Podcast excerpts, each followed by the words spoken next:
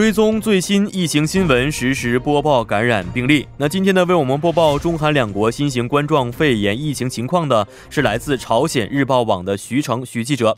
那好上好的，马上把电话连接徐记者。你好，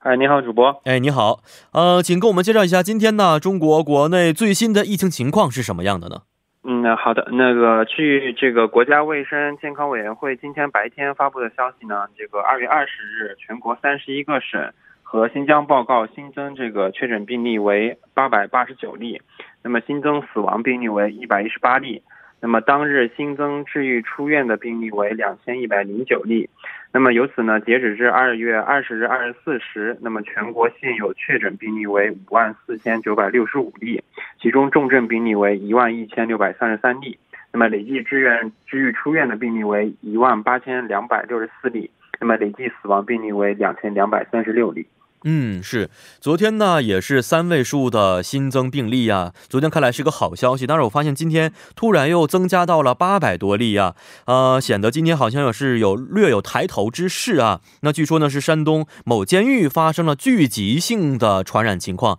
那具体情况是什么样的呢？嗯，是这样，是二月二十日呢，山东省全省报告了新增确诊病例为两百零二例，那么其中任城任城监狱呢就是两百例。那么据介绍呢，是二月初的时候，位于济宁市这个任城监狱啊，个别管教人员出现了咳嗽症状。那么二月十三日呢，该监狱两名封闭值班干警呢被诊断为这个新冠肺炎确诊病例。那么截止至二月二十日呢，山东省政府呢已全面完成对该监狱相关人员的两千零七十七例的核酸检测。那么确诊病例为两百零七例，那么其中干警为七例，服刑人员为两百例。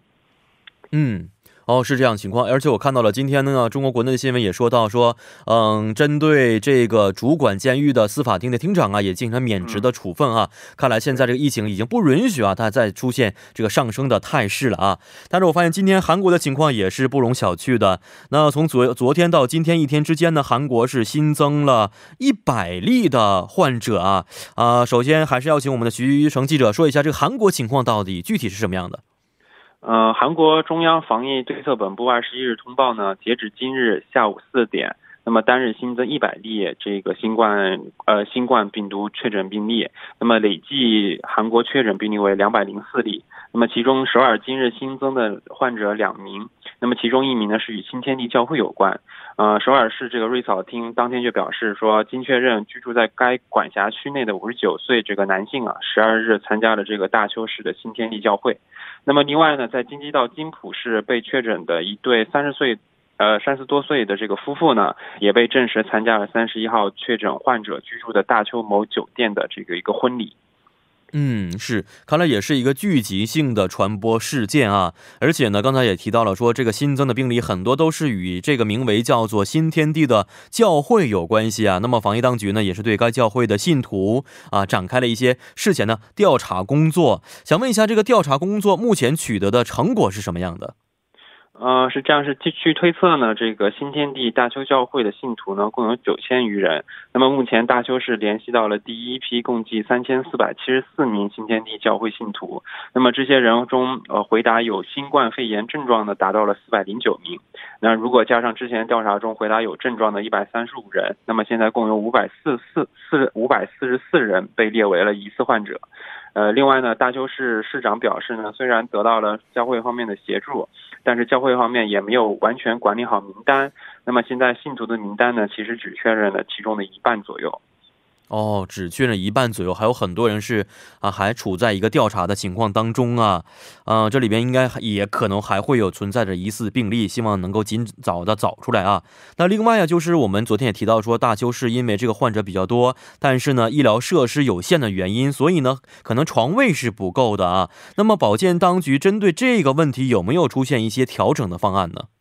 嗯，这样是大邱市市长表示呢，考虑到目前这个确诊患者增加的趋势啊，他们将与这个保健部门紧密的协商相关政府层面的对策，比如说利用军队医院啊，或者是指定传传染病专门的医院等。那么对此呢，大邱市已经向政府建议，向大邱这个东山医疗院呢指定为专门的这个传染病医院。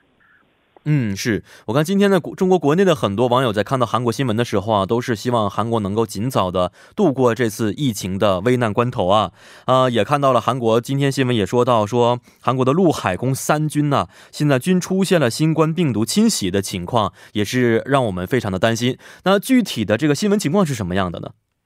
嗯，是继昨日韩国一名海军在济州岛确诊以后呢，又有两名军人确诊。那么今日韩国中清南道基隆市一名空军军人被确诊。那么同日呢，中清北道某陆军部队也有一名军人确诊。那么该军人呢是在休假期间曾前往大邱市与同与身为这个新天地教会教徒的女友见面。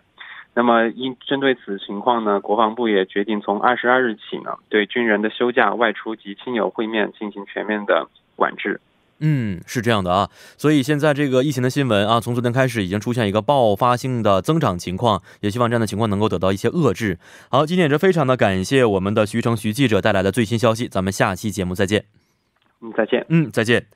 那通过徐记者的播报，我们也了解到啊，疫情呢在大邱庆北地区已经进入到了一个社区传染扩散的阶段，可以说是比较严峻的。那么因此呢，韩国国务总理郑世军今天宣布将大邱的清道、청도地区指定为传染病特别管理地区来进行管理。呃，所以呢，生活在大邱的普通市民呢，这两天又是如何去度过的啊？我们也是非常的关心。所以现在我们就将韩国大邱天主。教大学中文系老师刘克的电话接到我们的直播间，了解一下这个大邱当地的一些生活情况。好，那刘老师你好。啊，你好，你好，你好啊！首先非常感谢您能够接受我们的采访啊。那这几天呢，这个大邱庆北地区的新冠疫情情况啊，确实是呈一个上升的态势。那您现在作为一个生活在大邱的啊市民朋友，这两天的感受是什么样的呢？呃，我觉得我因为是中国人嘛，所以我在这个大邱出现病情以前，我已经从中国的朋友也好、父母也好那里听到了很多就是关于疫情的一些情况，所以呢，我是开始的时候，这大邱等于是一夜之间就变成了这个重灾区了。嗯，其实之前的时候，我们我也是有一点点担心，就怕成为现在这种状况。呃，但是呢，真的现在已经变成这样的时候呢，我倒觉得呃紧张。但是我不害怕了，嗯，因为那个我已经听到朋友们跟我出了好多主意，跟我说，呃，如果这样的话，你要做什么做什么，所以我觉得我还好。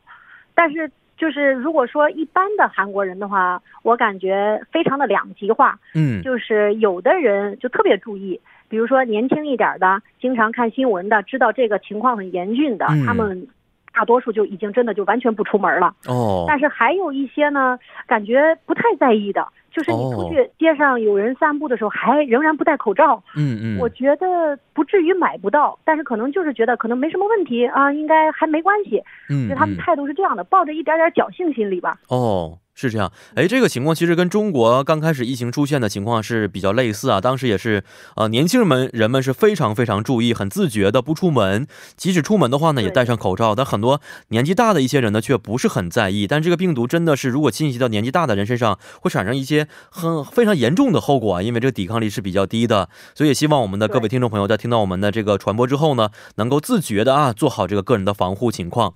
嗯，再想问一下，现在这个疫情的扩散呢，给大邱这座城市有没有带来一些变化呢？呃，我觉得还是有的，因为毕竟政府还是有他们的想法，他们也是害怕扩散太严重嘛。然后，所以，呃，我感觉街上的人是少一点了，但是呢，呃，商店什么的还开着，就是比如说我家附近的小超市啊，还有一些化妆品店啊，那个都还开着。但是听说这个十五号的时候，那个三十三号患者吧，去过大邱的现代百货商店，哦，所以现代百货商店今天和明天已经关门消毒了，哦，但是韩国跟我们中国的那个防疫好像。我们比较彻底，我感觉就是说，如果你这儿有人来过了，那我们可能这一个星期都不开门了。嗯，我觉得韩国的一些企业还在观望，就是说他先关两天门看看，我那个消一下毒，然后这两天如果没什么情况，没什么特别的啊，那可能就抱着侥幸心理吧，我再开一下门试试。对，我觉得这方面吧，就是怎么说呢？就是从地铁或者公交车方面来说，因为我平时不坐车，但是我先生他是上班嘛，他要去别的地方上班的时候，他要坐公交车，感觉公交车上的人少了。然后我们学校的助教，我今天问他，他说地铁上基本上也没有人了。哦。然后大多数能开车的人都开车。或者是就家附近散步的一些人比较，就是怎么说呢？比以前就是啊，大家都我们听到我们家后边有一条马路，就能听到那个路上就很多车呀，或者就是很热闹。嗯，但现在就感觉安静了特别多。哦，大家也开始注意了，尽少嗯尽量的少出门，是不是？而且我在网上也看到了大邱啊某大型超市啊被大家这个抢购一空的这样的照片啊，还有部分媒体也提到说啊这个在线购物平台已经是发货发不到大邱市了，真实情况也真的是这样的吗？呃，我不知道大家是从什么时候看到的这个新闻。呃，我呢，因为中国的朋友一直就跟我说，你要准备好啊，你要注意啊。对我妈妈今天也跟我说，多准备一点水和食物。我说，呃，稍微有一点过滤啊，但是我知道很大家很担心这个情况。对对，嗯，因为我们中国的同胞都经历过这个了，所以他们就很有，我就感觉他们就很有经验，而且特别的呃有秩序的感觉，就是你应该做什么，应该做什么，应该做什么，大家都一步一步的告诉我。然后，所以我呢，在出现第一例，其实，在韩国出现第一例的时候。我就觉得啊，可能我们要准备一下这个卫生用品啊，或者什么的。但是那个时候，因为我们中国已经出现了嘛，所以很多这个我们的留学生也好，中国人、中国的其他的同胞也好，他们就是买了好多口罩啊，寄回国之类的。嗯，说实话，确实韩国的这些用品也不太多了。嗯，所以我们遇到了呢，就买一点，遇到就买一点，然后家里有一点点，然后另外就是。呃，关于吃的吧，我是因为大邱出现了第一例，我才开始觉得啊，可能要准备，真的要准备一点了。嗯，所以我就买了一些可以长期存放那些肉啊什么的。哦。但是容易坏的那些菜什么的，我觉得家附近就有小超市，也不用太紧张。是是如果那个就下下楼走个这个一公不到一公里吧，一百米，然后就肯肯定就会有小超市。然后我觉得小超市里简单买一点还是可以的。嗯，是不用太紧张，不用太紧张。我也是觉得啊，因为中国当时武汉地区那么严重，呃，把全国各地的物资都调到武汉之后，也解决人们的日常生活问题。我觉得在这种大事大事件发生的时候，政府肯定会有一些对策来去应对的，是不是？呃，好的，非常感谢我们的老师接受这个采访啊，老师也多多注意，然后呢，也有机会给我们带来最新的前方消息。谢谢您。哎，那好，谢谢您。嗯，好，非常感谢。哎，再见。那好的，我们接受完连线之后呢，下面为您带来的是今天的每日财经一听就懂板块。